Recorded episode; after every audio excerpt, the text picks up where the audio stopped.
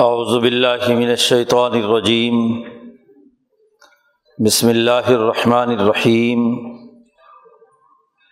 اذا جاء نصر اللہ والفتح ورائیت الناس يدخلون فی دین اللہ افواجا فسبح بحمد ربک واستغفر انہ کان توابا۔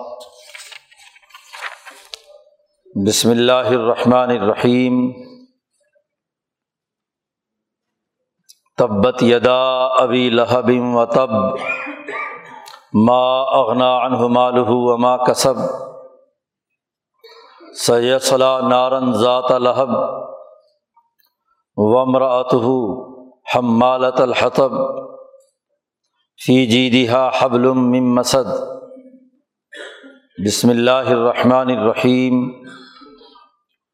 قل هو اللہ احد اللہ الصمد، لم یلد ولم یولد ولم یک اللہ کفوا احد صدق اللہ العظیم یہ تین صورتیں ہیں۔ صورت النصر ہے صورت لہب اور صورت الاخلاص پہلی صورت مدینہ منورہ میں نازل ہوئی ہے، مدنی صورت ہے اور باقی دو مکی۔ قرآن حکیم کی اس موجودہ ترتیب میں یہ صورتیں صورت کافرون سے لے کر لہب تک تینوں صورتوں کی جو بنیادی ترتیب قائم کی گئی ہے، وہ ایک مکمل نظام اور غلبے کی ایک مکمل تاریخ ہے۔ صورت الکافرون میں کافروں سے مصالحت کا انکار کر کے انہیں الٹیمیٹم دیا گیا ہے کہ لکم دین کم ولی دین۔ آئندہ سے ہمارا نظریہ الگ، ہماری جماعت الگ، ہمارا سسٹم الگ۔ اور تمہارا سسٹم الگ۔ تمہارا سسٹم تمہارے لیے ہے۔ اس کا نفع و نقصان، اس کے نتائج تمہیں بھگتنا ہے۔ اور ہمارا بھی اپنا ایک مستقل سسٹم ہے۔ اور میں اس سسٹم کے مطابق ہی کام کروں گا۔ تو نظاموں کی جنگ کا اعلان کر دیا گیا کہ ظلم و کفر کا سسٹم، اس کا جو بھی نفع نقصان ہے، تم جانو تمہارا کام جانے۔ اور میں نے اپنے لیے جو دین اور سسٹم طے کیا ہے، اس کا نفع میرے لیے، میری جماعت کے لیے، تو کفر اور ظلم کو للکار کر، علیحدگی کا اعلان کر دیا گیا اور اسے الٹیمیٹم دے دیا گیا۔ مکہ مکرمہ میں، مکے کے ان مشرقوں کو واضح اور دو ٹوک انداز میں اپنے سسٹم کی علیحدگی کا اعلان بڑی اہمیت رکھتا ہے۔ جب ایک مخلوط معاشرہ ہو تو غالب سسٹم کوشش کرتا ہے کہ اس کے خلاف جو بغاوت پیدا ہو رہی ہو، تو اس کو کسی طریقے سے رام کر کے سسٹم کا اعلی کار بنا لے۔ سسٹم کے لیے استعمال کرے۔ اس وقت انقلابی جماعت کے لیے سب سے بڑی ضرورت یہی ہوتی ہے۔ کہ وہ اپنے سسٹم، اپنے نظام فکر و عمل کی علیحدگی کا اعلان کرے ان سے بالکل الگ ہو جائے اپنی فکری، سیاسی اور معاشی تینوں طاقتوں کو الگ مجتمع کرے اور پھر اس سسٹم کے خلاف باقاعدہ مزاحمتی عمل شروع کر دے تو یہاں نبی اکرم صلی اللہ علیہ وسلم نے مکہ مکرمہ میں انہیں چیلنج کر کے الٹیمیٹم دے کر کہا، لکم دین کم ولی دین۔ اب ہمارے تمہارے درمیان ٹکراؤ ہوگا بس، اس کے علاوہ اور کچھ نہیں۔ وہ اگرچہ صورت العلق میں بھی کہہ دیا گیا تھا کہ اگر یہ اس ظلم اور کفر سے تاغوتی نظام سے باز نہ آیا تو اس کی پیشانی کے بال پکڑ کر گھسیٹ لیے جائیں گے۔ لنس فام بناسیا اور وہاں چیلنج بھی کر دیا گیا تھا کہ فلید و نادیا لے آؤ اپنے دار الندوہ کے شریک درباری حالی موالی سند و زبانیہ ہم بھی اپنی تیار کردہ سیاسی پیادے تمہارے مقابلے میں اتاریں گے۔ وہاں ایک نظریہ دیا گیا تھا۔ اور یہاں صاف طور پر علیحدگی کی جو وضاحت ہے وہ بھی کر دی گئی اور اسی کے ساتھ ساتھ بالکل دو ٹوک انداز میں ان سے کہہ دیا گیا کہ صلاح کی کوئی گنجائش نہیں ہے۔ تمہارا نظریہ اور ہمارا نظریہ اور۔ چنانچہ اس کے بعد یہ اب تضاد ہونا ہے، ٹکراؤ ہونا ہے۔ ٹکراؤ کے نتائج کیا ظاہر ہوئے؟ وہ صورت النثر میں بیان کیے گئے ہیں کہ نبی اکرم صلی اللہ علیہ وسلم نے اگلے دس گیارہ سالوں میں جو مدینہ منورہ میں پہنچ کر اقدامات کیے ہیں کہ اپنا الگ سسٹم بنایا، اپنی حکومت قائم کی، اپنا نظام بنایا اور پھر اس سسٹم کے تحت نبی اکرم صلی اللہ علیہ وسلم نے غزوہ بدر سے لے کر فتح مکہ تک کہ وہ تمام تر اقدامات کیے جو دشمن کی طاقت کو توڑنے کے لیے ضروری اور ناگزیر تھے۔ جب یہ الٹیمیٹم دے دیا گیا تو آپ مدینہ منورہ پہنچے، اپنی طاقت اور قوت اکٹھی کی اور اسی دن سے فیصلہ ہو گیا کہ مکے کی ریاست کو توڑنا ہے۔ ریاست کی طاقت سیاسی اور معاشی قوت سے ہوتی ہے۔ اور مکے کی تمام تر سیاسی طاقت کا دار و مدار ان کی اقتصادیات اور معاشیات پر تھا۔ نبی اکرم صلی اللہ علیہ وسلم نے جب غور فرمایا تو دیکھا کہ ان کی سیاسی طاقت کے پیچھے یہ اقتصادی طاقت چنانچہ ابو سفیان وہ قافلہ لے کر جو شام سے مکہ آ رہے ہیں اور اس میں تمام مکے والے سرداروں کا مال ہے۔ اس کو اگر روک لیا جائے تو دشمن کی شاہ رگ دبائی جا سکتی ہے۔ کسی کو بھی شکست دینے کا سب سے بڑا ذریعہ یہ ہے کہ اس کی اقتصادی شہرت دبا دو۔ اس کی اقتصادی قوت ختم کر دو۔ بھوکا ننگا ہوگا تو خود بخود اس کی سیاسی طاقت بھی دھڑام سے گر جائے گی۔ تو نبی کرم صلی اللہ علیہ وسلم نے بدر کے موقع پر اپنی جماعت کو تیار کیا کہ وہ قافلہ جو شام سے آ رہا ہے اس کو پکڑو۔ اس کا راستہ روکو۔ تین سو تیرہ صحابہ کو لے کر نبی اکرم صلی اللہ علیہ وسلم اس کی اقتصادی طاقت کو ختم کرنے کے لیے وہاں پہنچ رہے ہیں۔ ادھر مکے والوں کو پتہ چلتا ہے کہ ہماری تو تمام تر چودراہٹ اور سیاسی طاقت کا دار و مدار اس قافلے پر ہے۔ سب کا سرمایہ وہاں ہے۔ سرمایہ کے ساتھ مال بال۔ یہ سرمایہ ڈوب گیا۔ تو اگلا پورا سال ہماری اقتصادی طاقت زیرو ہوگی۔ اور اقتصادی طاقت کمزور ہوئی۔ تو سیاسی طاقت بھی ختم ہو جائے گی۔ ابو جہل بھی یہی سمجھتا تھا۔ کہ یہ بہت بڑی ہمارے لیے مصیبت ہے اگر ہمارا قافلہ لٹ گیا تو۔ اسی لیے ایک ایک بندے کو مکہ سے اٹھا کر بدر کے موقع پر لایا اور یہاں پہنچایا بدر میں۔ تو پہلی نصرت، پہلی کامیابی، پہلی فتح غزبۂ بدر میں ہوئی۔ اللہ نے کہا کہ تمہارا ارادہ تو ایک آسان ٹارگیٹ تھا کہ ستر آدمیوں کا قافلہ اس کے ساتھ مکے والوں کی مال و دولت، اقتصادی شہرک دبانے کا تمہارا ارادہ تھا۔ تم تو اس قافلے کی طرف تھے جو مسلح نہیں تھا۔ لیکن اللہ کا ارادہ ہوا کہ یہ لمبا پروسیس ہے۔ اقتصادیات دبائیں گے، سیاست کمزور ہوگی تو پھر اللہ نے کہا کہ اللہ نے فیصلہ کیا ہے۔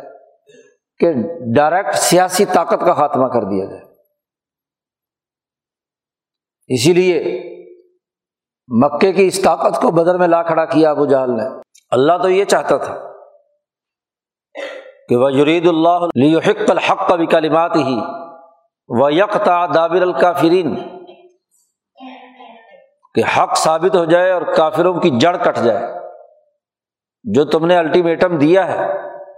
اس میں جو حکمت آپ نے اختیار کی ہے کہ معیشت کو کمزور کر کے سیاسی طاقت کا مقابلہ کیا جائے، اللہ نے کہا کہ اس سے آگے بڑھو۔ اور اس وقت اسی لمحے اس کی سیاسی طاقت کا خاتمہ کرو۔ تو پہلی فتح بدر کے موقع پر ہوئی۔ فتوحات کا یہ سلسلہ، یہ جو الٹیمیٹم دیا گیا تھا لڑائی کا یہ عمل غزوہ بدر سے فتوحات کی شکل اختیار کرتا ہے اور فتح مکہ تک کا پورا تسلسل اس فتح کی ایک بے نظیر تاریخ اسی فتح کا یہاں اعلان کیا گیا ہے۔ اجاجا نصر اللہ والفتح، جب اللہ کی نصرت آئی اور فتح ہوئی، فیصلہ ہوا۔ یہ فیصلہ بدر میں بھی ہوا عہد میں بھی ہوا۔ خدق میں بھی ہوا اور صلاح حدیبیہ میں بھی اللہ نے اس کو فتح قرار دیا اور فتح مکہ، یہ اس کا نقطۂ عروج کہ پورا جزیرت العرب دو طاقتوں کی لڑائی کو دیکھ رہا تھا کہ جب یہ اعلان کر دیا، لکم دین حکم ولی دین، تمہارا سسٹم تمہارے لیے، میرا سسٹم میرے لیے۔ تو حضرت محمد مصطفیٰ صلی اللہ علیہ وسلم نے جب اپنا سسٹم مدینہ منورہ میں قائم کیا، تو اس وقت آپ کا ٹارگیٹ صرف اور صرف مکے کا سسٹم تھا کہ مکے کے اس سسٹم کو توڑا جائے۔ ارد گرد کے قبائل کو آپ نے نہیں چھیڑا، کیونکہ وہ ہدف نہیں تھے۔ اور جزیرت العرب کی اس قومی ریاست میں تمام لوگ یہ دیکھ رہے تھے کہ مکہ مکرمہ کس کے قبضے میں آئے گا۔ مکہ مکرمہ پورے جزیرت العرب کا دارالسلطنت، دارالحکومت، اس حکومت پر کس کا قبضہ ہوگا؟ نبی اکرم صلی اللہ علیہ وسلم نے مکہ مکرمہ سے نکل کر جزیرت العرب ہی کے دوسری جگہ کو، مرکز بنایا یسریف کو۔ اسی قومی ریاست میں ہے۔ اور اس وقت تمام اقوام جو زیرت العرب میں قبائل بس رہے تھے، وہ مکہ کو مرکز قرار دیتے تھے۔ خود مدینہ والے بھی حج کے لیے، عمرے کے لیے یہاں آتے تھے۔ بلکہ حضور صلی اللہ علیہ وسلم کے مدینہ میں ہوتے ہوئے بھی سعد عمرے کے لیے مکہ پہنچے ہیں۔ جو وہ مکالمہ ابو جہل کے درمیان اور ان کے درمیان ہوا ہے۔ تو یہ پورے منظر نامے کا اگر جائزہ لیا جائے تو نصرت آتی رہی۔ اللہ نے دوسری جگہ پر کہا بلاقد نثر کم اللہ بدرم وان تم ازلّہ تم کمزور تھے، اللہ نے تمہاری نصرت کی، مدد کی۔ تو جا جا نثر اللہ۔ اللہ کی یہ نصرت بدر میں آئی۔ اور تمام غزبات میں ہوتی ہوئی اس نصرت کی تکمیل، والفتح کی صورت میں، فتح مکہ کی سامنے آئی۔ ان کی سیاسی طاقت توڑ کر رکھ دی گئی بدر میں۔ اقتصادی طاقت بچا لی۔ لیکن اقتصادی طاقت کا جو سب سے بڑا نمائندہ تھا، مالدار، وہ ابو لہب تھا۔ اس کا سرمایہ زیادہ تھا اس پورے معاملے میں۔ اور اس کا گھرانہ مکے کی ظالمانہ تہذیب کا بالکل نمائندہ تھا۔ تو بدر کے واقعے کے صرف سات دن کے بعد یہی ابو لہب ذلت کی موت مرا۔ اس کی تفصیلات اگلی صورت میں بیان کی گئی۔ تو غلط سسٹم کی سیاسی طاقت کے خاتمے کا اعلان اور اس کے نتائج صورت النثر میں بیان کیے گئے۔ ہیں اور جو اقتصادی طاقت اور معاشرتی طاقت اور قوت تھی مکہ کی، اس کا ڈھانچہ ٹوٹنے کا اعلان صورت اللہ میں کیا گیا۔ یہ ترتیب کے ساتھ جنگی اصولوں میں پہلے الٹیمیٹم ہوتا ہے، علیحدگی کا اعلان ہوتا ہے۔ اس کے بعد سیاسی طاقت توڑی جاتی ہے، پھر اقتصادی اور معاشرتی طاقت ختم کی جاتی ہے۔ تو بترتیب ان تینوں صورتوں میں کافرون سے لے کر لاد تک، قرآن حکیم نے مکے کا دین اور مکے کے سسٹم کو توڑنے اور ان کے ظلم و ستم کے نظام کے خاتمے کا اعلان کر دیا۔ چنانچہ فرمایا اجاجا نصر اللہ ولفتح جب اللہ کی نصرت آئی اور تمہیں فتوحات حاصل ہوئیں، فیصلہ کن آخری مار کا فتح مکہ کے موقع پر ہوا۔ تو قومی انقلاب کا وہ منظر نامہ دیکھنے کے قابل ہے رائتا آپ نے لوگوں کو دیکھا کہ ید خلون فی دین اللہ افواجہ لوگ اللہ کے دین میں فوج در فوج داخل ہو رہے ہیں۔ غول کے غول حضرت شیخ الد نے ترجمہ کیا، مجمع کا مجمع دین میں داخل ہو رہا ہے۔ کیونکہ جب انقلاب کامیاب ہو کر کسی قومی ریاست کے دارالسلطنت پر قبضہ کر لیتا ہے، پورا سسٹم اس کے کنٹرول میں آ جاتا ہے۔ تو پھر لوگوں کو اس کے علاوہ اور کوئی چارہ نہیں ہوتا کہ وہ اس سسٹم کو قبول کریں۔ اور یہ تمام قبائل عرب اس دس سالہ کشمکش اور جنگی ماحول کو دیکھ رہے تھے بڑی گہری نظروں سے کہ ایک طرف مدینے کی ریاست جو نبی کرم صلی اللہ علیہ وسلم نے قائم کی ہے اور ایک طرف یہ مکے کی ریاست موجود ہے۔ ریاست مدینہ اور ریاست مکہ کے درمیان جو ٹکراؤ ہو رہا ہے۔ اس ٹکراؤ کا آخری نتیجہ کیا ہوگا؟ کیا فیصلہ ہوگا؟ اور جیسے ہی صحابہ اکرام کی اس الاظم جماعت نے مکہ فتح کیا، تو تمام قبائل عرب فی دین اللہ افواج اللہ کے دین میں فوج در فوج داخل ہونے لگے۔ وہ جو پیچھے اعلان کیا تھا کہ لکم دین کم ولی دین تو یہ جو میرا دین یعنی رسول اللہ کا دین ہے وہ اللہ کا دین ہے۔ اللہ کے نمائندے ہیں رسول اللہ صلی اللہ علیہ وسلم۔ اس فتح کا آخری نتیجہ یہ ہوا کہ وہ سسٹم پوری طاقت اور قوت کے ساتھ پورے جزیرت العرب پر قائم ہو گیا۔ اس کے انوار و برکات پورے جزیرت العرب پر سایہ فگن ہو گئے اب یہ کام مکمل ہو چکا ہے۔ انقلاب کی تکمیل ہو چکی۔ قومی انقلاب مکمل ہو چکا ہے۔ اس لیے فصب بحمد رب کا وسط ہو کام مکمل ہو گیا۔ فتح مکہ کے بعد نبی کرم صلی اللہ علیہ وسلم نے جب آخری حج کیا اور اس حج کے ذریعے سے مناسب حج بھی سکھا دیے اور وہاں اعلان ہو گیا کہ الوم اکمل تو لکم دین اکم واتمم تو علیکم نعمتی و رضیت الحکم الاسلام دینا۔ آج دین مکمل ہو گیا۔ حکومت کی نعمت کامل ہو گئی۔ پوری طور پر اقتدار حاصل ہو گیا۔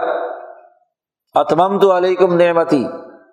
اور یہ حکومت کی نعمت اور دینی علم و فکر اور اس کے پورے نظام کی تکمیل، جس کا مجموعہ اسلام ہے۔ اللہ نے اعلان کر دیا کہ رضی تو، میں راضی ہو گیا اس سے۔ اسلام کا غلبہ مکمل ہو چکا ہے۔ تو غلبے کے اس مکمل اعلان کے بعد، اب اگلا کام آپ کا کیا ہے؟ کہ فصب بحمد ربک، آپ اپنے رب کی تصویر و تحمید میں مشغول ہو جائیے۔ یہ اللہ کا انعام ہے۔ اللہ کی نصرت سے فتح حاصل ہوئی ہے۔ تو جس طاقت اور قوت کے ذریعے سے، جس نصرت کے ذریعے سے یہ کامیابی ملی ہے، تو اس کی تصویر و تحمید میں مشغول ہو جائیں۔ اللہ کی تصویر و تحمید بیان کریں۔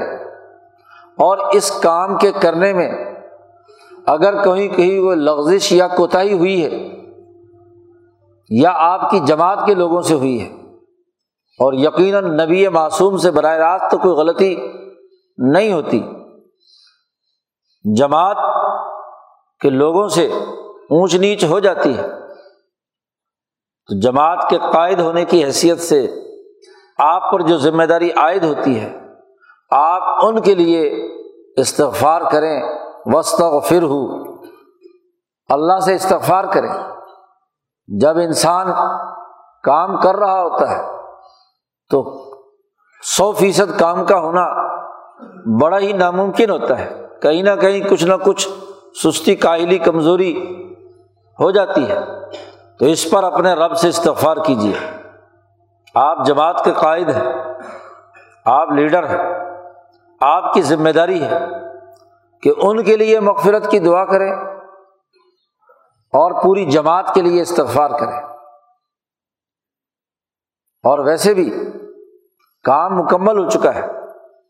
اب اس دنیا سے آپ کو جانا ہے۔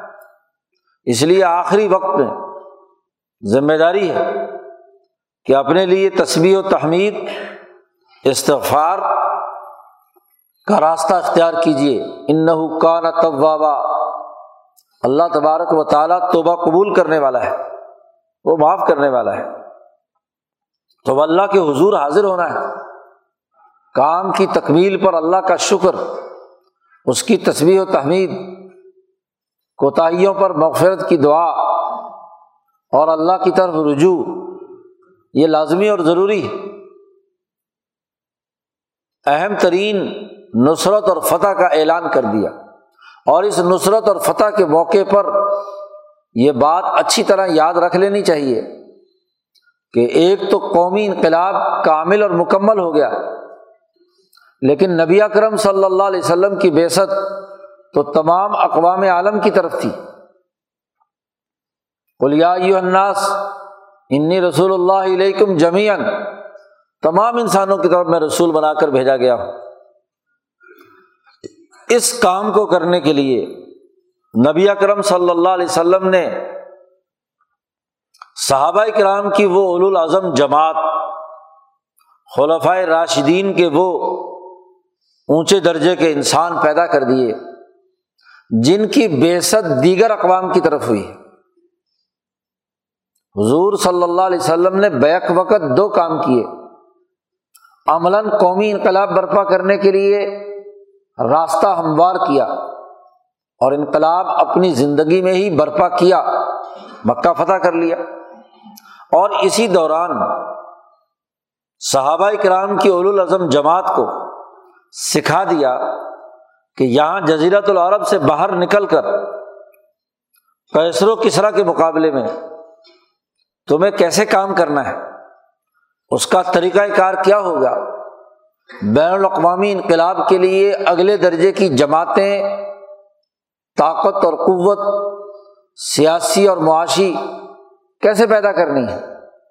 اور وہ انقلابات برپا کر کے حضور صلی اللہ علیہ وسلم کی جو بیست کا دوسرا درجہ ہے بین الاقوامی انقلاب کا، وہ نبی اکرم صلی اللہ علیہ وسلم کی تربیت حاصل کرنے والے صحابہ کے ذریعے سے ہوا۔ صحابہ حضور کے تربیت یافتہ ہے۔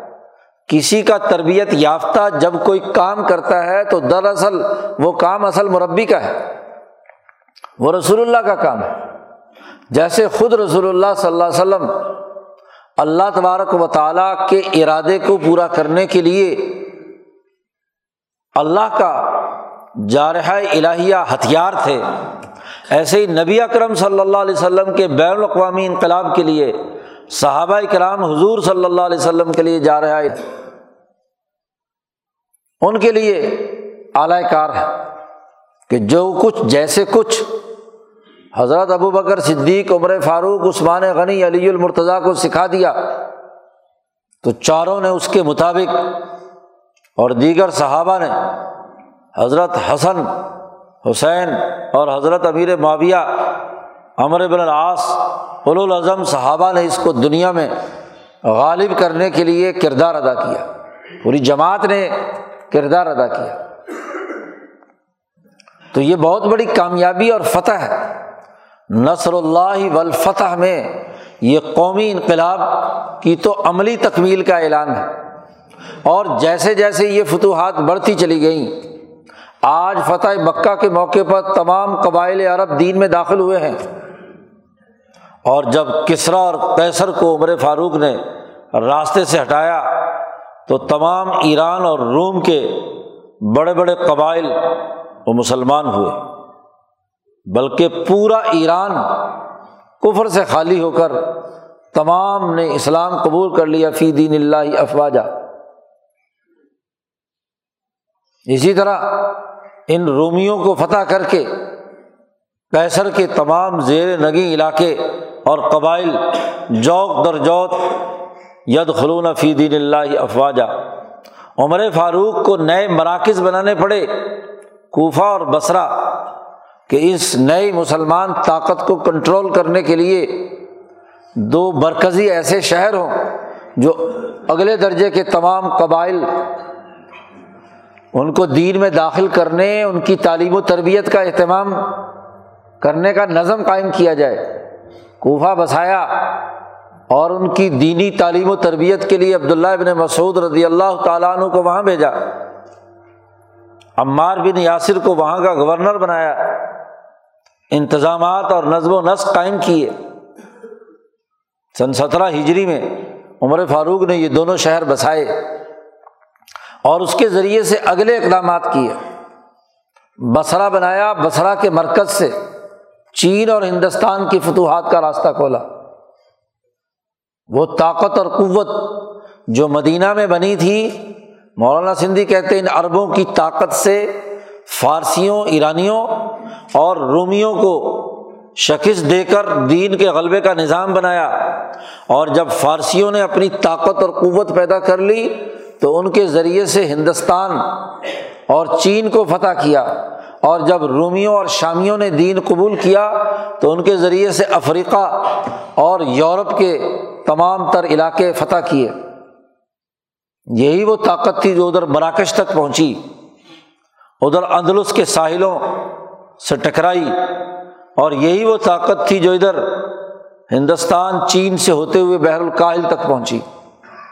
یہ ترتیب بین الاقوامی انقلاب کی انسانی تاریخ میں پوری تفصیل کے ساتھ موجود ہے۔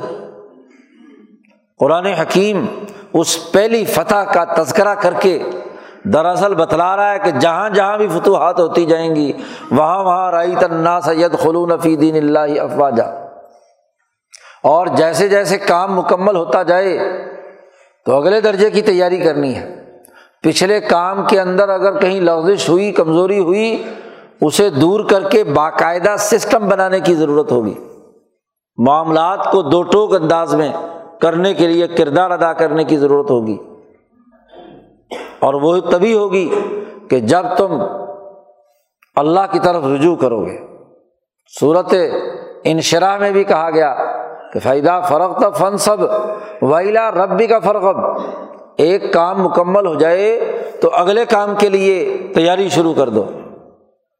اور اللہ اگلے کام کی تیاری سے پہلے ضروری ہے کہ اپنے رب کی طرف رجوع کرو۔ کیونکہ اللہ تبارک و تعالیٰ ہی کی طاقت اور قوت سے یہ دین غالب آیا ہے۔ تو مسلمان انقلابی جماعت جس کا بنیادی فلسفہ و فکر توحید الہی ہے، تو اسے ہر اپنے نئے کام کے آغاز سے پہلے اس سے نصرت طلب کرنی ہے، اس کی تصویر و تحمید کرنی ہے اور اپنی غلطیوں اور کوتاہیوں پر معافی مانگ کر رجوع کرنا ہے کہ ہمیں آئندہ غلطیوں سے بچایا جائے۔ استغفار اسی چیز کا نام ہے، توبہ اسی چیز کا نام ہے۔ اور آئندہ ہمیں بالکل زیادہ بہتر انداز میں نتائج کے حاصل کرنے کی توفیق دی جائے۔ تو اس صورت میں فتح کا اعلان کر دیا۔ دشمن کی سیاسی شکست کا اعلان عملاً ہو گیا۔ مدینہ منورہ میں یہ اس فتح کے بعد یہ صورت نازل ہوتی ہے۔ اگلی صورت مکہ میں ہی نازل ہوئی۔ مکی صورت ہے صورت اللہ ابو لہب جو حضور صلی اللہ علیہ وسلم کا حقیقی چچا تھا عبد المطلب کا بیٹا، جس کا اصل نام عبد العضا ہے۔ عزا جو انہوں نے بت بنا رکھا تھا، اس کا غلام، اس کا بندہ۔ لیکن لقب اس کا ابو لہب اس لیے تھا کہ بہت ڈیل ڈول کا خوبصورت اور چہرے پہ اتنی رونق کہ چہرہ جیسے شعلہ چمکتا ہے، روشن، ایسے اس کا چہرہ چمکتا تھا۔ اس کے چہرے سے گویا کہ آگ کی لپٹیں نکلتی تھی بہادری میں، دلیری میں اور پھر اسی کے ساتھ ساتھ وہاں جتنی بھی مالی طاقت رکھنے والے لوگ تھے، ان میں یہ مالدار آدمی، خاص طور پر بنی ہاشم میں عبد المطلب کی اولاد میں، سب سے زیادہ پیسے اور دولت والا آدمی یہی تھا۔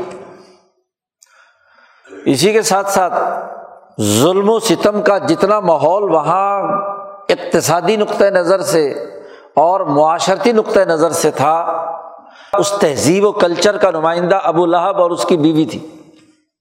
ظالم بھی، متکبر بھی تدخو بھی۔ اور سب سے بڑھ کر یہ کہ حضور صلی اللہ علیہ وسلم کی مخالفت میں سب سے آگے آگے۔ بعض لوگوں نے تو اسے ابو لہب کو فرعون قرار دیا ہے کہ مکے کا فرعون یہ تھا۔ اور زیادہ سے زیادہ دلیل دی جاتی ہے کہ چونکہ ابو لہب کا نام آیا یہاں۔ لیکن مولانا سندھی فرماتے ہیں کہ نہیں، سیاسی طاقت اس کے قبضے میں نہیں تھی۔ یہ اقتصادی اور مکے کی ظالمانہ تہذیب اور کلچر اور گھریلو معاشرت کا تو نمونہ تھا، لیکن سیاسی طاقت ابو جہل کے پاس تھی۔ فرعون اس امت کا ابو جہل ہے۔ فرعون و حاضل اما باقی تمام مفسرین کی رائے یہی ہے کہ اس امت کا فرعون ابو جہل سب سے زیادہ نبی اکرم صلی اللہ علیہ وسلم کے خلاف اقدامات کرنے فرعون حاضل اما اس ابو جہل کا کیا کردار ہے؟ حضور صلی اللہ علیہ وسلم نے فرمایا کہ موسا علیہ السلام کے فرعون نے اتنی تکلیفیں نہیں دی جتنی میرے فرعون نے مجھے دی ہیں۔ تو فرعون حاضل اما کا لقب تو ابو جہل کا ہے۔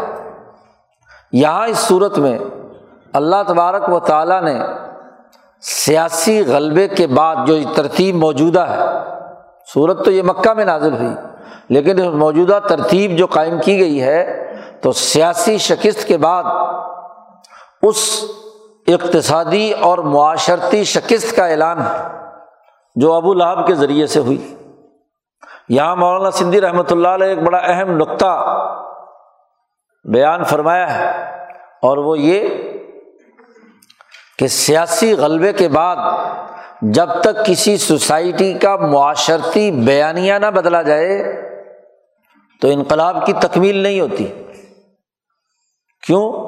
آپ بال جبر فوجی طاقت سے کسی ملک پر قبضہ بھی کر لیں، لیکن وہاں کا گھریلو نظام وہاں کے اقتصادی رہن سہن کسی ظلم و ستم اور سرمایہ پرستی کی بنیاد پر موجود ہوں۔ بیانیہ وہی رہے جو پچھلی حکومت کا تھا۔ تو کسی بھی وقت خطرہ ہو سکتا ہے کہ ان کا وہ رہن سہن اور ان کی وہ طاقت اور قوت آگے بڑھ کر اپنی سیاسی طاقت بھی پیدا کر لے۔ اگر ظلم کا بیانیہ موجود ہے ظلم کی سوچ موجود ہے تو ظالم آگے مزید طاقت پیدا کر کے کسی بھی وقت سیاسی طاقت کو الٹ سکتے ہیں۔ مولانا سندھی نے اس کی کئی مثالیں دی مسلمان بر عظیم پاک و ہند میں آئے، انہوں نے سیاسی طاقت تو حاصل کر لی۔ لیکن ہندوستان کے ہندوؤں کا معاشرتی اور اقتصادی بیانیہ نہیں بدل سکے۔ ہندو کے ہندو رہے، اپنے مذہب پر قائم رہے۔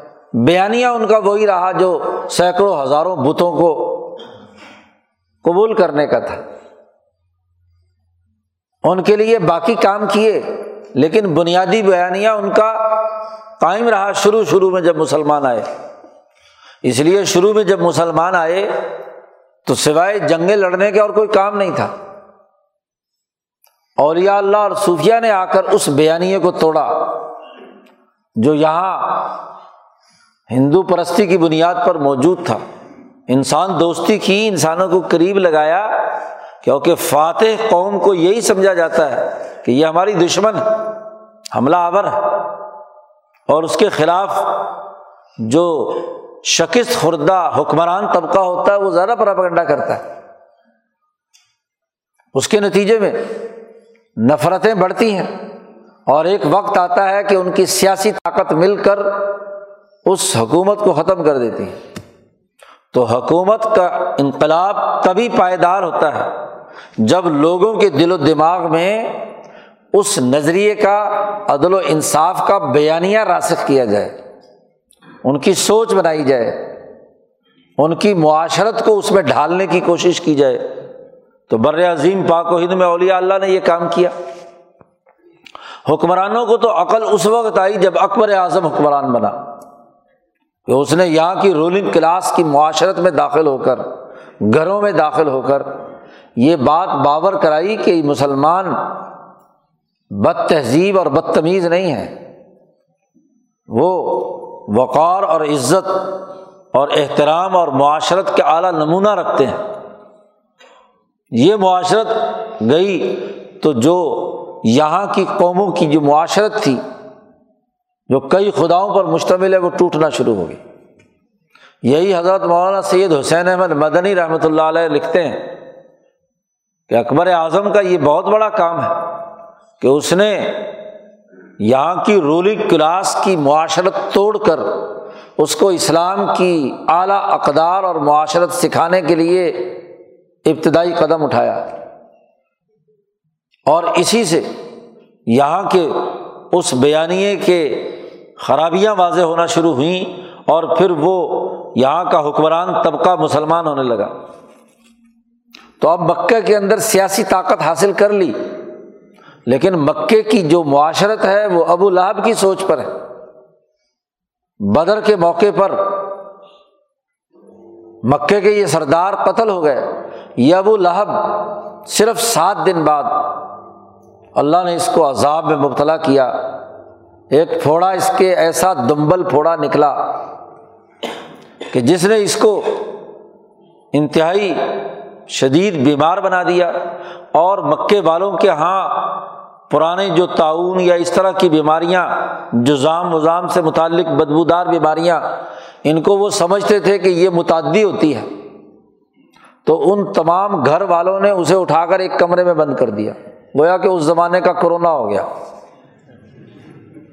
کوئی اس کے قریب نہیں آتا تھا کہ کہیں یہ مرض ہمیں نہ لگ جائے۔ چار پانچ دن وہاں اکیلا پڑا رہا۔ کوئی گھر کا فرد اس کے قریب نہیں جا رہا۔ اس کی وہ ظالم بیوی بھی قریب نہیں پھٹک رہی۔ سارے خوف زدہ۔ اور اسی حالت میں مرا اور مرنے کے بعد کئی دن اس کی لاش وہیں پڑی رہی۔ بدبو پیدا ہو گئی۔ چاروں طرف بدبو پھیلی۔ اور پھر حبشی غلاموں کو بلا کر کہا کہ اس کو کورونا کی طرح جا کے دفن کراؤ۔ جی اس کو لاٹھیوں سے جیسے کسی جانور کو ادھر ادھر پلٹایا جاتا ہے، لے کر گئے، وہ حبشی غلام بھی، کیونکہ انہیں بھی ڈر تھا کہ یہ کرونا ہمیں نہ ہو جائے۔ گڑا کھودا اور ڈنڈے سے پکڑ کر اس کو دور سے کیا ہے، اس کے اندر ڈال دیا اور اوپر سے پتھر اور مٹی ڈال کر اس کو کیا بند کر دیا۔ یہ اس کا انجام ہوا۔ اور اس کی بیوی بھی اسی طرح مری۔ قرآن نے اس کی وضاحت کی۔ تو یہ بڑا شفاق اور ظالم آدمی تھا۔ باقی لوگ تو بنو ہاشم میں نبی کرم صلی اللہ علیہ وسلم کے ساتھ اس طرح دشمنی رکھنے والے نہیں تھے۔ اور دوسرے جو قبیلے کے لوگ تھے وہ اس لیے بھی نہیں کرتے تھے کہ شاید قبیلے والے ناراض نہ ہو جائے لیکن یہ بد بخت حضور کا حقیقی چچا تھا۔ اس لیے یہ ہر طرح کی اذیت دیتا تھا۔ آپ صلی اللہ علیہ وسلم کہیں خطاب کرنے کے لیے جاتے تو یہ وہیں پہنچ جاتا۔ حج کے موسم میں حضور صلی اللہ علیہ وسلم عام طور پر قبائل میں جا کر اپنے دین کی دعوت دیتے تو ساتھ ساتھ یہ پہنچ جاتا وہاں۔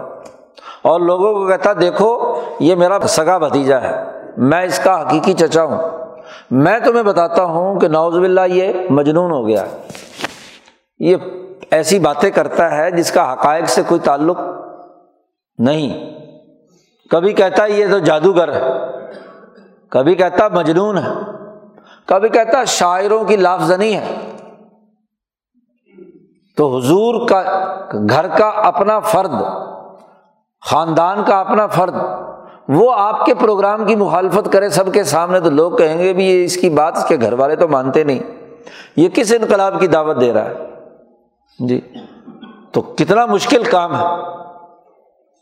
اس کی بیوی ام جمیل، وہ بھی اسی کی طرح بدبخت ترین عورت تھی۔ وہ بھی اوپر سے لکڑیاں کاٹ کر لاتی، جنگل سے کانٹے دار حضور کے راستے میں بچھاتی۔ حضور کے بارے میں طرح طرح کی الزام تلاشی کرتی۔ سب سے پہلی مخالفت ابو لہب نے اس وقت کی۔ کہ جب اللہ پاک نے نبی اکرم صلی اللہ علیہ وسلم سے کہا کہ انضر عشیرت اقربین آپ اپنے قریبی رشتے داروں کو ڈرائیے، تو آپ صفا پہاڑ پر کھڑے ہوئے۔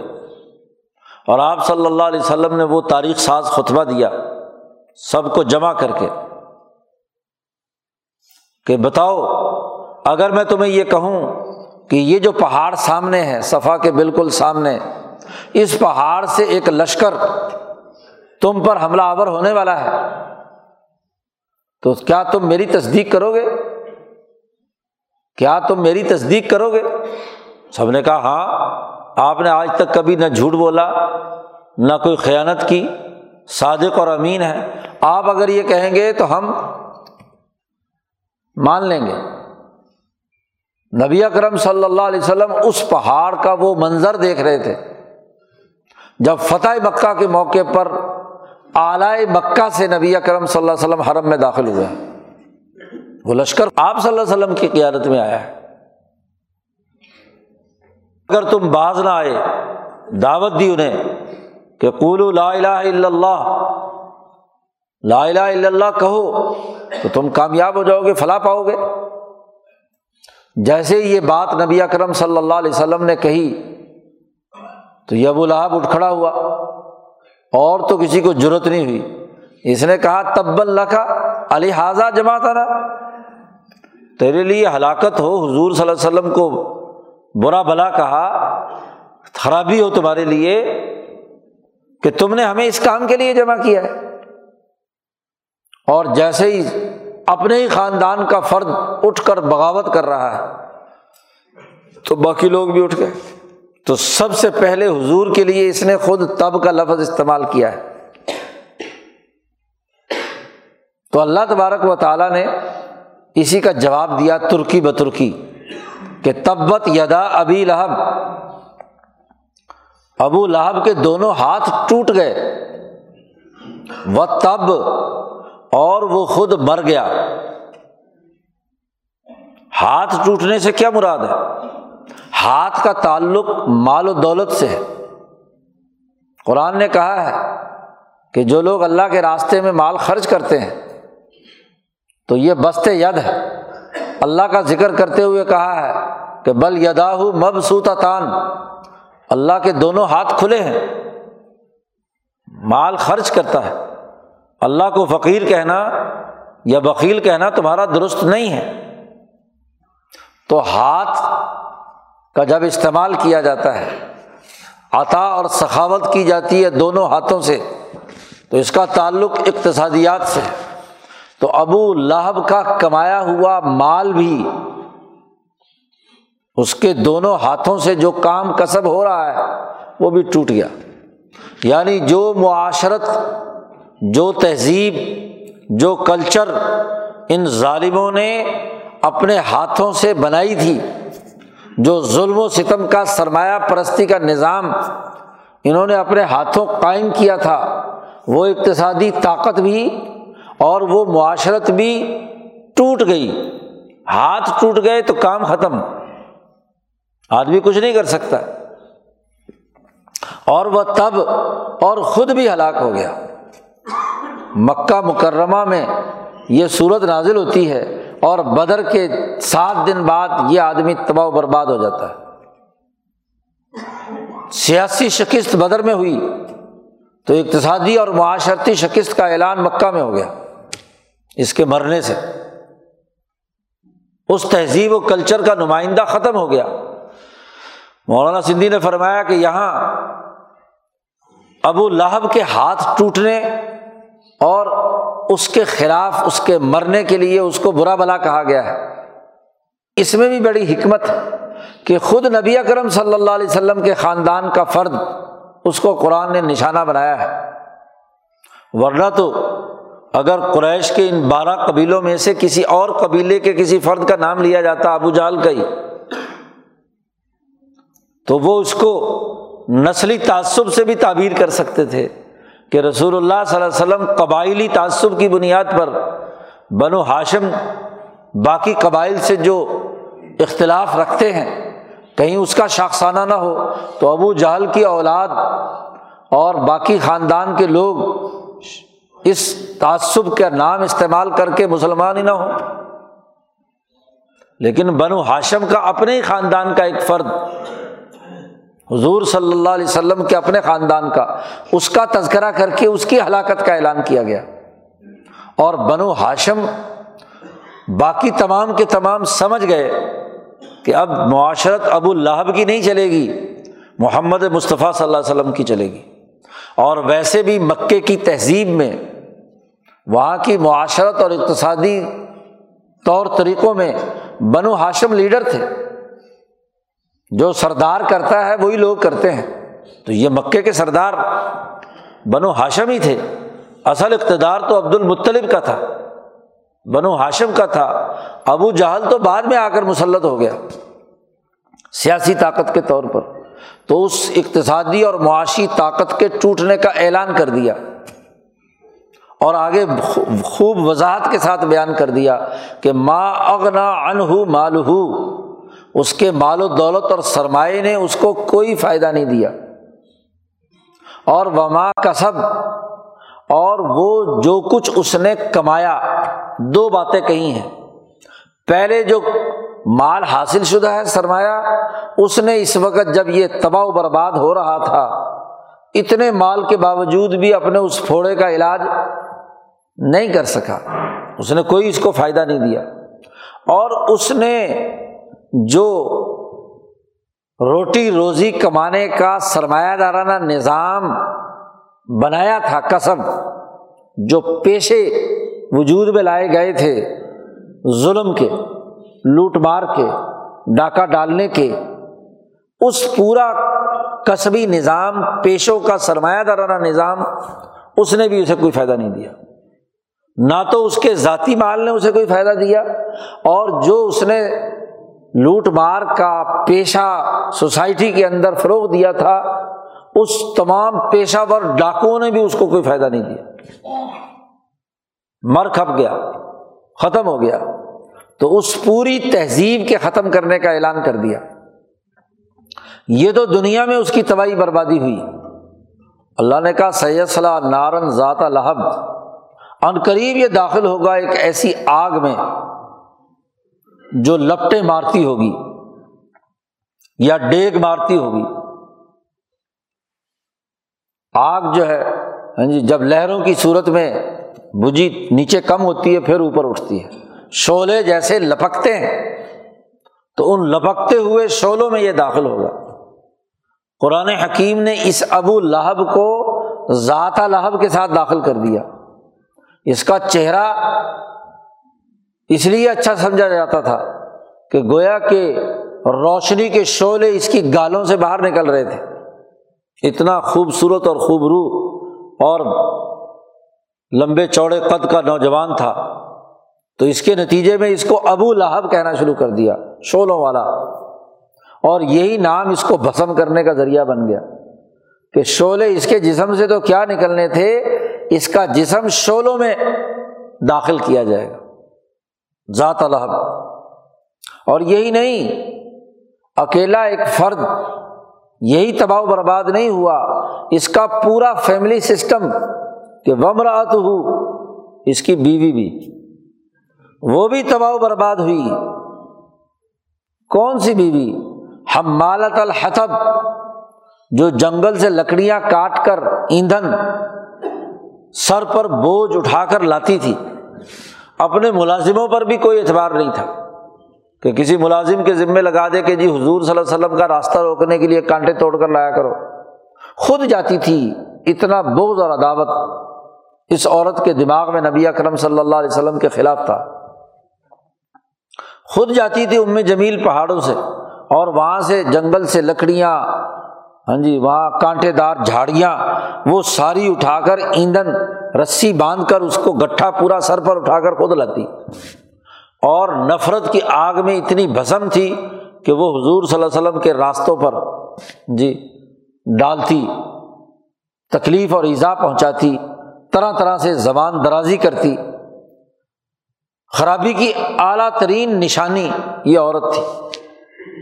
قرآن حکیم نے وہی منظر کھینچا ہے کہ بظاہر وہ لکڑیاں لا رہی ہے حتب ایندھن کو کہتے ہیں۔ تو ایندھن کو اٹھا کر لا رہی ہے۔ اور اس ایندھن میں کانٹے دار چیزیں بھی اور وہ ملوم درخت جسے زکوم کہتے ہیں۔ قرآن نے جس کا جہنم میں ذکر کیا ہے، وہ بھی ڈھونڈ ڈھونڈ کر لاتی تھی۔ اس میں بھی بڑے کانٹے ہوتے ہیں، بدبو ہوتی ہے۔ تو وہ بدبو دار کانٹے راستے میں بچھانا اور حضور کو اذیت پہنچانا، اس طرح کی حرکتیں یہ کرتی تھی۔ قرآن حکیم نے کہا کہ یہ بھی کیسے مری؟ فی جی ہا حبل مسد۔ جید کہتے ہیں گردن کو۔ تو اس کی گردن میں مونج کی رسی، مسد، یہ جو وان جسے کہتے ہیں، تو اس میں بھی کانٹے ہوتے ہیں۔ یہ کانٹے دار ہوتی ہے چبھتی بڑی ہے۔ تو ان رسیوں سے وہ لکڑیاں اور ایندھن اور وہ زکوم اور ایسی چیزیں لے کر آتی تھی حضور کے لیے تو ایک دفعہ لا رہی تھی تو جو گٹھا سر پہ رکھا ہوا تھا اس کی کوئی رسی ڈھیلی رہ گئی تو وہ ایک دم جھٹکا لگا اور وہ جو گٹھا پیچھے کی طرف ہوا اس کی وہ رسی اس کے گلے میں آ گئی اور جیسے گلے میں آئی اور لکڑیوں کا ایک بہت بڑا بوجھ پیچھے ہے، اس نے گلا گھونٹ دیا۔ تو وہی چیز جو نبی اکرم صلی اللہ علیہ وسلم کے راستے کے لیے، اذیت کے لیے لا رہی تھی، وہی اس کی گرفت میں خود آ گئی۔ تو اللہ نے کہا، اس کی بیوی بھی جو ایندھن اکٹھا کرتی ہے اور اسی کی مونج کی رسی اس کے گلے کے اندر پھنس کر، یہ بھی تباہ و برباد ہو گئی۔ جیسے ابو لہب تب ہوا تبت یدا ابی لہب، اور ایسے ہی اس کی یہ بیوی بھی۔ تو پورا خاندانی نظام، معاشرت کا تعلق میاں بیوی کے تعلق سے ہوتا ہے، خاندان۔ تو یہ ایک ظالمانہ خاندان تھا، پوری فیملی سسٹم تھا، اس کی بیوی، یہ بھی۔ اور یہ پورا خاندانی نظام بکھیر دیا گیا، توڑ دیا گیا، ہلاک کر دیا گیا۔ اور جیسے ہی یہ نمونہ ختم ہوا تو اب خاندان کس کا غالب آیا؟ نبی اکرم صلی اللہ علیہ وسلم کا۔ آپ کے اہل بیت، آپ کی ازواج متحرات، آپ کی بیٹیاں، آپ کے نواسے، آپ کا خاندان بنو ہاشم کا وہ نمونہ اور معیار بنا۔ ہاش، بنو ہاشم کے ظلم کے خاندان اور ظلم کی اقتصادی طاقت توڑ کر نبی کرم صلی اللہ علیہ وسلم کے اہل بیت کا وہ اعلیٰ معیاری نظام قائم کیا۔ جو اقتصادی طاقت میں بھی انسان دوست اور معاشرتی زندگی کا بھی نمونہ۔ حضور صلی اللہ علیہ وسلم کی ازواج متحرات نے بھی انسانیت پر رحمت اور شفقت کرتے ہوئے ان کی تعلیم و تربیت کا اہتمام کیا۔ حضرت عائشہ صدیقہ رضی اللہ تعالیٰ عنہ کی مسند درس، جس پر بڑے بڑے صحابہ آ کر ان سے تعلیم حاصل کرتے ہیں۔ علوم منتقل کیے انسانیت کے لیے مال خرچ کیا، جو حصہ ان کے پاس آتا بقدر ضرورت اپنے پاس رکھ کر باقی لوگوں میں تقسیم کر دیتے۔ کہاں ابو لہب کی بیوی ہے کہ پیسے جوڑ جوڑ کر رکھتی ہے؟ ظلم اور تکبر کی حالت میں ہے۔ انسانیت کے لیے صحیح کام کرنے والوں کی دشمن۔ کہاں ابو لہب ہے جو تکبر اور غرور اور سرمایہ پرستی کا نمونہ ہے۔ معاشرت اور تہذیب اس کی خرابی کی ہے۔ اور بنو ہاشم کا یہ پورا کینسر کاٹ کر پھینک دیا گیا۔ اور بنو ہاشم کا وہ اعلیٰ ترین نمونے کا نظام محمد مصطفیٰ صلی اللہ علیہ وسلم اور آپ کے اہل خانہ نے قائم کیا۔ معیار بنا دیا گیا۔ تو جیسے سیاسی طاقت توڑ کر پچھلی صورت میں فتح کا اعلان کیا گیا ہے، ایسے ہی وہاں کی معاشرتی اور اقتصادی طاقت، اس خاندانی نظام، اس فیملی سسٹم کے ٹوٹنے کا اعلان کر کے، اب نیا فیملی سسٹم کس کا ہے؟ رسول اللہ صلی اللہ علیہ وسلم کا ہے، جو رحمت اللہ عالمین ہے، جو انسانیت کے لیے کردار ادا کرتے ہیں۔ اعلیٰ نمونہ انہوں نے قائم کر دیا۔ تو صورت کافرون میں جو الٹیمیٹم دیا تھا اس کا سیاسی نتیجہ صورت النثر میں نازل ہوا اور صورت اللہ میں اس کا معاشی اور معاشرتی سسٹم ختم ہو گیا۔ جو لیا دین کہا تھا حضور نے کہ میرا دین میرے لیے ہے، تو حضور کا دین، حضور کا نمونہ، حضور کا قائم کیا ہوا سسٹم دنیا میں غالب ہوا۔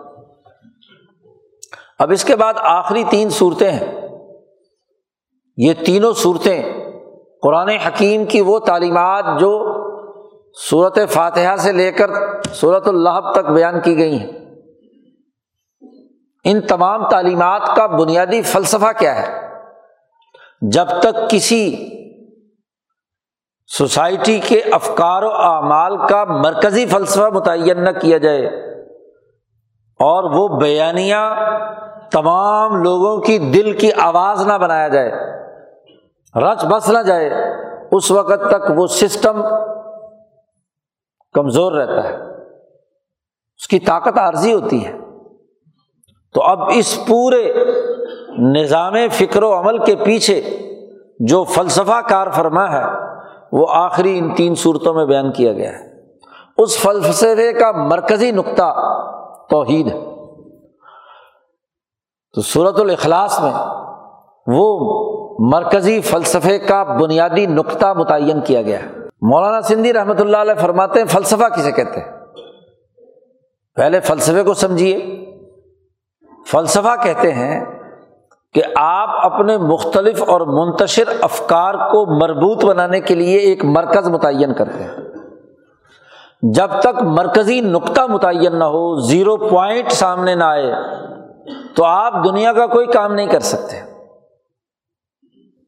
آپ نے جو میٹری میں دیکھا ہوگا کہ تمام تر شکلیں اس وقت تک نہیں بنائی جا سکتی جب تک کہ آپ زیرو پوائنٹ متعین نہ کریں۔ پرکار سے آپ نقطہ متعین کرتے ہیں، کہیں بھی لگایا جا سکتا ہے۔ اور وہاں سے آپ خطوط کھینچتے ہیں۔ اگر نقطہ ہی متعین نہیں ہے، زیرو پوائنٹ ہی متعین نہیں ہے، تو پیمائشیں کیسے ہوں گی؟ کہ اس زیرو پوائنٹ سے کتنے فٹ آگے جائیں گے؟ آپ فٹ بتا بھی دیں تو کہاں سے کتنے فٹ؟ نہ خط بنا سکتے، نہ سطح متعین کر سکتے، نہ آپ مربع، نہ مستطیل، نہ تکون، کوئی چیز بھی نہیں بنا سکتے۔ جب تک آپ کے پاس ریاضی میں زیرو نہ ہو اور زیرو کے بعد ایک نہ ہو، تو ایک ہوگا تو دو ہوگا اگر ایک ہی نہیں ہے تو دو کیا ہوا؟ تو آپ کو ایک متعین کرنا ہوگا۔ تمام تر علوم کا ایک مرکزی نقطہ ہوتا ہے۔ اس کے بغیر کوئی علم آگے نہیں بڑھتا۔ یہ جو نقطہ جس کے ساتھ تمام چیزوں کو مربوط کیا جاتا ہے اور مربوط کر کے تمام افکار و اعمال کا فہم حاصل کرنا، اس کا نام ہے فلسفہ۔ کسی مرکزی نقطے کے ساتھ وابستگی اختیار کر کے چیزوں کا تعین کیا جاتا ہے۔ اسی کی بنیاد پر قدیم فلاسفہ کے مکاتب فکر بھی وجود میں آئے۔ ہر فلسفی نے اپنے دماغ کے مطابق ایک نقطہ فرض کر لیا۔ اور پھر وہاں سے لے کر وہ چلا۔ یا ایک فلسفی نے اعداد و شمار دیکھنا شروع کیے اور دوسری طرف سے چلتے چلتے چلتے مرکز تک پہنچ کر اس نے ایک مرکز تلاش کر لیا۔ فلاسفہ یونان نے جیسے وجود کو مرکز مان کر اس کی بنیاد پر تمام چیزیں اپنے پورے فلسفے کی متعین کی علت و معلول اور سبب اور مسبب کا پورا نظام مشاہدہ کرتے کرتے مابل اشتراک چیز وجود تک پہنچی اور وہاں سے واجب الوجود، ممکن الوجود ممتن الوجود اور پھر ان کی ذیلی قسمیں موجودات کی۔ اس پر پورے فلسفہ یونان کی عمارت قائم ہے۔ پھر اب سمجھ نہیں آتا تھا کہ کیا کریں۔ تو دس عقلیں اور دس افلاق ہیں، ان کو اپنے تخیل کے مطابق گھڑ لیا۔ خود ساختہ تصورات اس میں داخل ہو گئے۔ تو یہ فلسفہ یونان جو اقول اشرا اور افلاق کے تصا پر قائم ہے، اس کو کیا ہے؟ انہوں نے بنا لیا۔ تو کسی نے اشراقی فلسفہ، کسی نے مشائن فلسفہ۔ اور اگر جدید دنیا کی بات کی جائے تو جدید دنیا میں بھی فلسفیوں نے اپنے اپنے فلسفے متعین کیے۔ جب مذہب کا انکار کیا تو سرمایہ داری نظام نے مرکزی نقطہ سرمایہ کو بنا لیا کیپٹل کو۔ جی دولت اقوام میں جتنی بحث اور گفتگو ایڈم اسمتھ نے کی ہے، وہ سرمایہ کے گرد گھومتی ہے۔ وہ کہتا ہے، سرمایہ جس کے پاس ہوگا، وہ طاقتور ہوگا۔ تو سرمایہ ہی سب کچھ ہے۔ سرمایہ کے فائدے کے لیے سارے کام ہونے چاہیے۔ جو سیاسی سسٹم، جو معاشی اقدامات، جو معاشرتی تمام تر سرگرمیاں ہیں، اگر کیپٹل کی خدمت کر رہی ہیں تو سسٹم صحیح، اور اگر اس کی خدمت نہیں کر رہی تو غلط۔ تو سرمایہ داری نظام کی بنیادی فلسفی انسان مرکز نہیں ہے۔ بلکہ انسان تابع ہے، سرمایہ اصل ہے۔ اس کے گرد تمام انسان گھومیں گے، اس کولو کے بیل کی طرح اس کے لیے کردار ادا کریں۔ سوشلسٹوں نے اپنا فلسفہ گڑھ لیا کہ اس کائنات میں جدلیت کا عمل جاری ہے، مادی دنیا ہے۔ اور مادی دنیا کا جہاں تک بھی ہم نے مشاہدہ کیا، ان کے درمیان ٹکراؤ ہے، جدل جاری ہے۔ اور بس حل یہی ہے کہ جب دو طاقتیں ٹکرائیں تو ان کے ٹکرانے سے جو درمیانی شکل پیدا ہوگی، وہ اشتراکیت ہے۔ اور اس اشتراکیت پر ایک عرصے تک کام کیا جائے گا اور اگلے مرحلے میں اگر وہی تھیسس بن گیا تو اس کا اینٹی تھیسس آئے گا۔ اور اس کے اگلے مرحلے میں پھر سنتھیسس آ جائے گا۔ تو پوری ایک فلاسفی ہیگل نے مارکس کو سکھائی اور مارکس نے اس فلسفہ جدلیت کی اساس پر پورا سوشلسٹ نظام استوار کیا داس کیپیٹال میں۔ تو آج کے اپنے آپ کو خدا بنانے والوں نے خدا کے مقابلے میں اپنے اپنے فلسفے گھڑے۔ اب سوال پیدا ہوتا ہے کہ دین جو اپنا نظام فکر و عمل دیتا ہے، اس کا فلسفہ بنیادی طور پر کیا ہے؟ اور اس کا انسان سے کیا رشتہ ہے؟ انسان سے اس کا کیا تعلق ہے؟ فلسفہ یونانی بھی اس سوال کا پورا جواب نہیں دے پائے کہ یہ جو تم اقول اشرا کا نظریہ رکھتے ہو دس عقلوں کا، اس کا انسان سے رشتہ کیسے ہے؟ اور انسان کے لیے یہ کیا کردار ادا کرتا ہے؟ تو وہ اسی میں الجھے رہے کہ ایک اور تقسیریت بہت زیادہ مخلوق ان کے درمیان ایک خدا کے درمیان، ان کے درمیان ربط کیسے پیدا کرے یہی ربط انہیں سمجھ نہیں آیا۔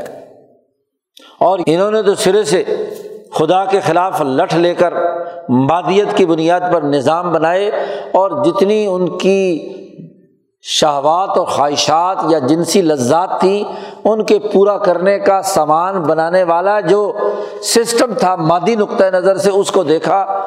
ایک نے سرمایہ کو خدا بنا لیا۔ اور ایک نے جدلیت کو خدا بنا لیا۔ اس کے گرد پورا فلسفہ گھمایا۔ ابراہیمی تحریک کا جو بنیادی نقطہ ہے، حنیفیت کا، وہ ذات باری تعالیٰ کی وحدانیت کے ساتھ جڑنا ہے۔ انسان ہے اور انسانوں کے دل اللہ کی طرف ایسی جذب و کشش رکھتے ہیں کہ جس کے ساتھ یہ انسان بے اختیار اس اللہ کی طرف رجوع کرتا ہے۔ الہ عربی میں کہتے ہی اسے ہیں کہ جو مرکز جذب و کشش ہو، جس کی طرف چیزیں کھنچتی ہوں۔ امام شاہ ولی اللہ فرماتے ہیں کہ یہ بات علمی طور پر جان لینی چاہیے کہ انسانوں کی ارواح وہ ذات باری تعالیٰ الحضرت الہیہ کی طرف ایسے کھنچتی ہیں، ایسے ان کا وہاں انجزاب ہوتا ہے، جیسے مقناطیس کی طرف لوہا کھنچتا ہے۔ تو مقناطیس مرکز ہوتا ہے، وہ اپنی طاقت کے بقدر جو اس کی رینج میں جو لوہا بھی آ جائے، اس کو اپنی طرف کھینچتا ہے۔ تو جو مرکز کشش ہے مرکز انجزاب ہے۔ انسانی روح ملکوتی، انسان کی روح میں جو نقطۂ نورانی ہے، اس کو کھینچنے کا جو مرکز ہے، جہاں کھنچتا ہے، اس کا نام خدا ہے، اللہ ہے۔ عربی میں لفظ الہ اور اللہ، وہ مرکز جذب و کشش ہے۔ تو تمام انسانوں کی روحیں جس کی طرف کھنچتی ہیں، تو اس قرۂۂ عرض پر اصل انسان ہے یہ سرمایہ، یہ مادہ، اور اگر یہ کوئی ٹکراؤ تمہیں افکار و خیالات میں جدل نظر آتا ہے، تو یہ جدل اصل نہیں ہے۔ یہی وجہ ہے کہ جب ہیگل سے پوچھا گیا کہ یہ جدل ہو رہا ہے، تو اس جدل کیوں ہو رہا ہے؟ اس نے کہا، مجھے اور تو کچھ سمجھ نہیں آئی۔ ایک سمجھ میں آئی ہے کہ اس دنیا کی ایک روح الکل ہے۔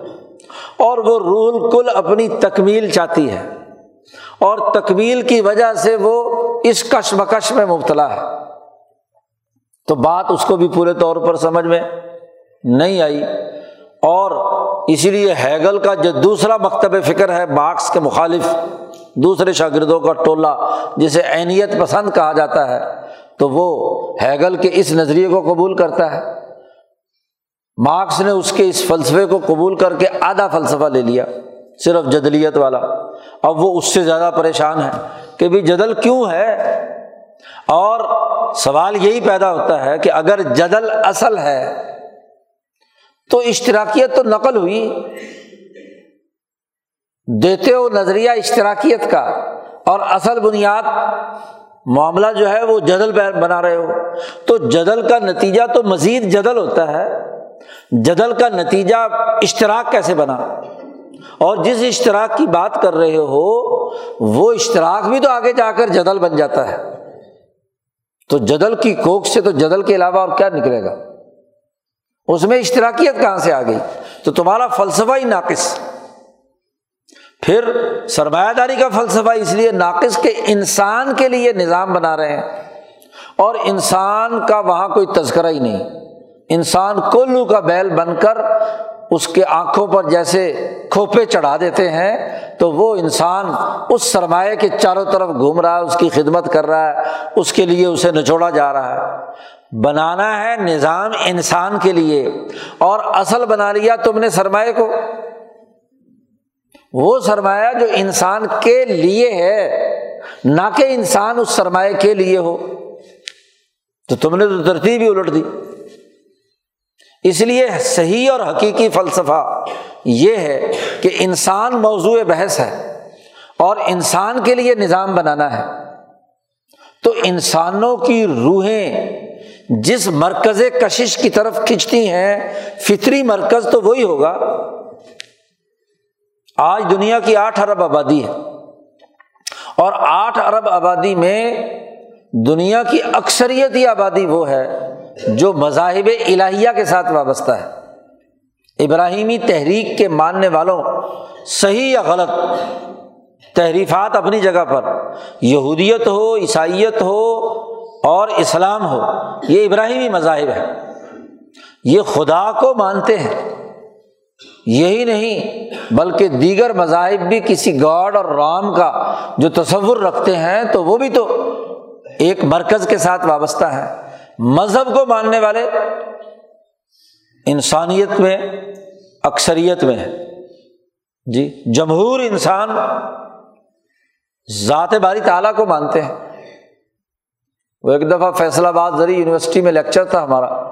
لیکچر کے بعد چائے پی رہے تھے تو ایک نوجوان آ گیا۔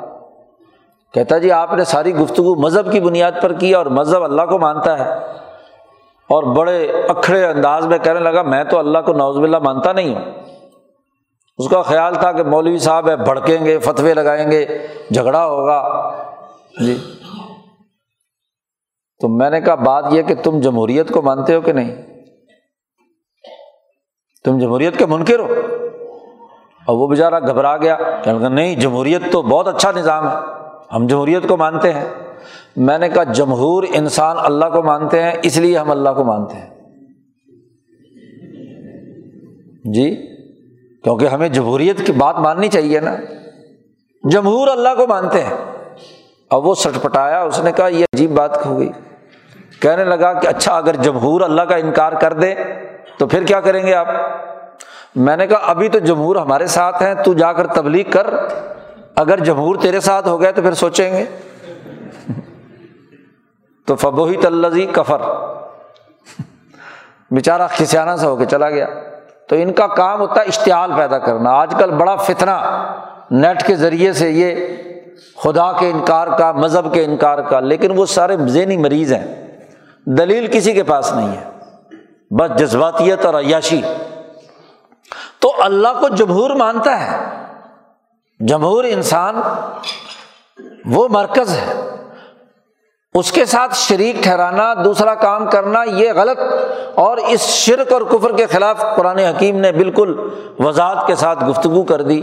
اور ان تمام مذاہب کے بھی اگر اصل مذہب تلاش کیے جائیں، یہودیت اور عیسائیت ہو یا دیگر مذاہب بھی ہوں، تو وہ بھی امبیا علیہ السلام کے مذاہب بھی اصل اوریجنل ان کا ورژن۔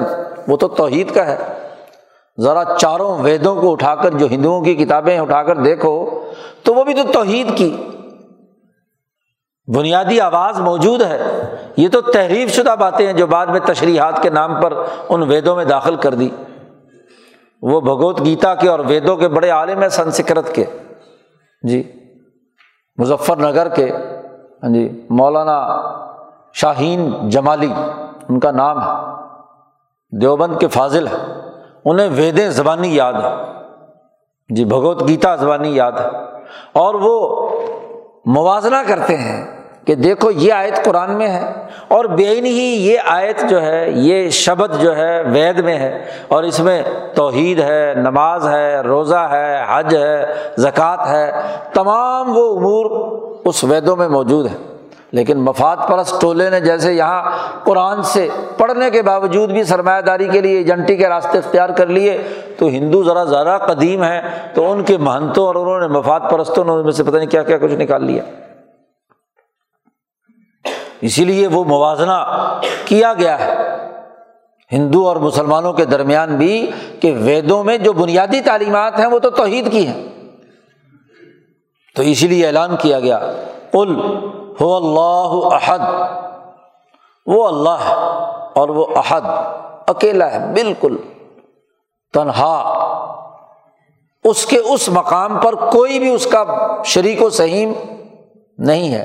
مقام احدیت وہ مقام ہے، جس مقام میں کوئی بھی تو کان اللہ ولم یقن شعین کوئی چیز بھی وہاں پر نہیں تھی۔ نبی اکرم صلی اللہ علیہ وسلم نے فرمایا، لوگوں نے سوال پوچھا کہ کائنات سے پہلے ہمارا اللہ کہاں تھا؟ تو نبی اکرم صلی اللہ علیہ وسلم نے اس کا جواب دیا کہ اللہ تبارک و تعالیٰ اس وقت تھے کہ کچھ بھی تو نہیں تھا۔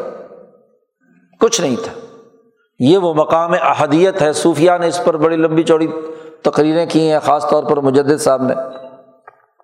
تو اللہ جو مرکز جذب و کشش ہے، مرکز انجزاب ہے، جس کی طرف بے اختیار تمام انسانوں کی روحیں کھنچتی ہیں۔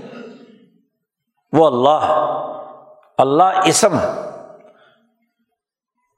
ایسا کہ جو اللہ کی تمام صفات کا جامع ہے، اس کے تمام کمالات اس اس میں اللہ کے اندر ہیں۔ اور اسی اللہ کے نام کے پڑھنے کا حکم دیا تھا کہ اپنے اس رب کی نام پڑھیے اقرا بسم ربی کلدی خلق۔ تو یہاں اعلان کیا گیا کہ ہوا وہ صرف اور صرف اللہ ہے اور احد ہے۔ ایسے مقام پر ہے کہ کوئی بھی اس کے ساتھ کچھ بھی تو موجود نہیں تھا۔ اللہ السمد وہ اللہ عہد بھی ہے اور اسمد بھی ہے۔ سمد وہ بے نیاز ہے۔ یعنی وہ کسی کا محتاج نہیں، باقی سارے لوگ اس کے محتاج ہیں۔ اس کی نیاز مندی میں ہے۔ مولانا سندھی فرماتے ہیں کہ اسمد کشتیوں کو روکنے کے لیے ساحلوں کے کنارے جو کھونٹا باندھا جاتا تھا اس کو بھی سمد کہتے تھے۔ جہاز آتے، کشتیاں آتی تو اگر ویسے کھلی چھوڑ دیں سمندر میں، تو تیز ہوا آئے اور کشتی کہیں سے کہیں پہنچ جائے۔ تو بڑے بڑے مضبوط رسے بنا کر ان کشتیوں کے لیے ایک ہاں جی ساحل پر ہی بڑے بڑے پرانے زمانے میں وہ کھونٹے گاڑتے تھے، لکڑی کے یا کسی پتھر کے، کسی چٹان ٹائپ کوئی چیز بنی قدرتی بنی ہوتی تھی یا بناتے تھے اور پھر وہ رسے لے کر اس کے ساتھ باندھ دیتے تھے۔ اب دس بیس کشتیاں اس کے ساتھ بندھی ہوئی ہیں تو سب کی سب اس رسے کی محتاج ہے تو اس کو سمد کہا جاتا ہے۔ یا سمد عربی میں اس پہاڑ کو بھی کہا جاتا تھا کہ جب لشکر دوسرے لشکر سے ٹکرائے تو وہ پہاڑ کو اپنی پشت کے پیچھے کر لیتے تھے۔ لڑنے والا سامنے والے سے تو لڑ سکتا ہے۔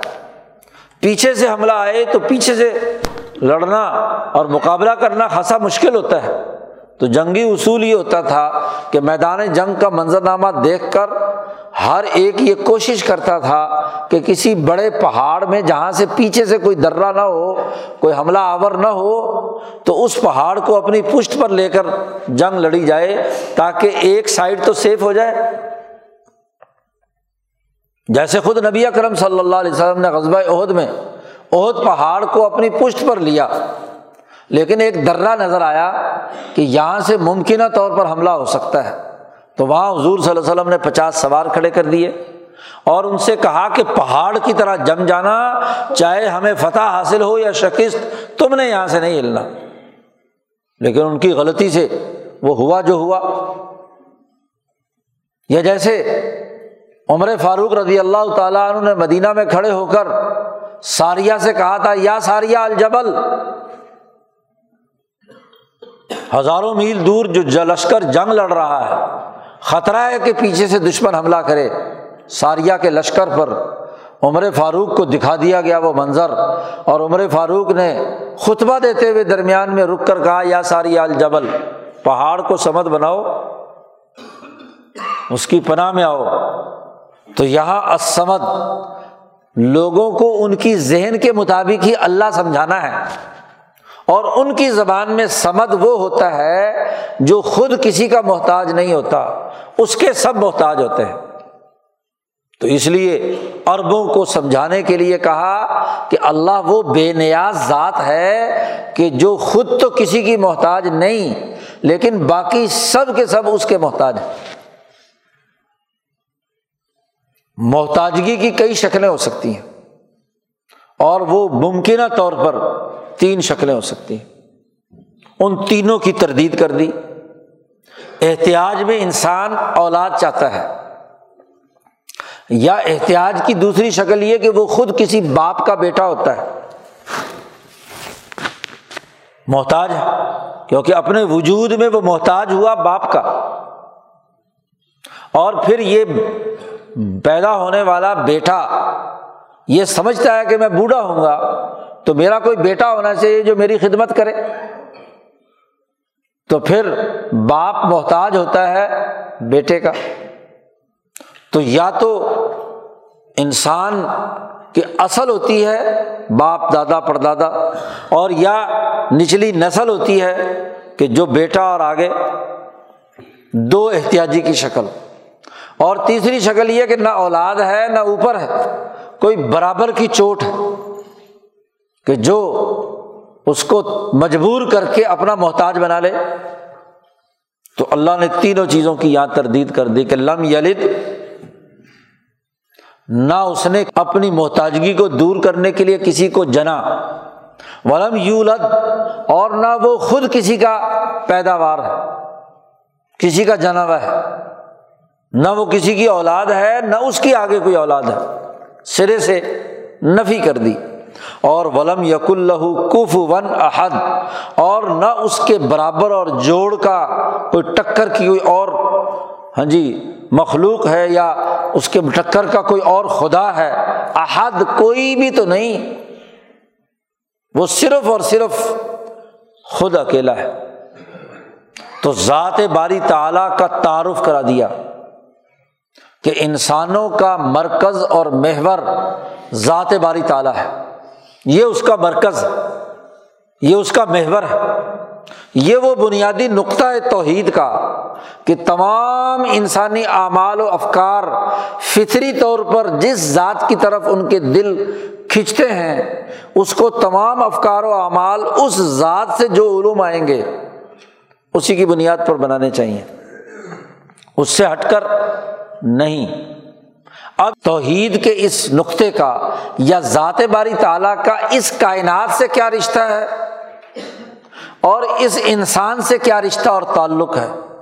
وہ اگلی دو صورتوں میں بیان کیے ہیں۔ اس پر ان شاء اللہ کل گفتگو کریں گے۔ اللہ تعالیٰ قرآن حکیم کو سمجھنے کی توفیق عطا فرمائے۔ اللہ وسلم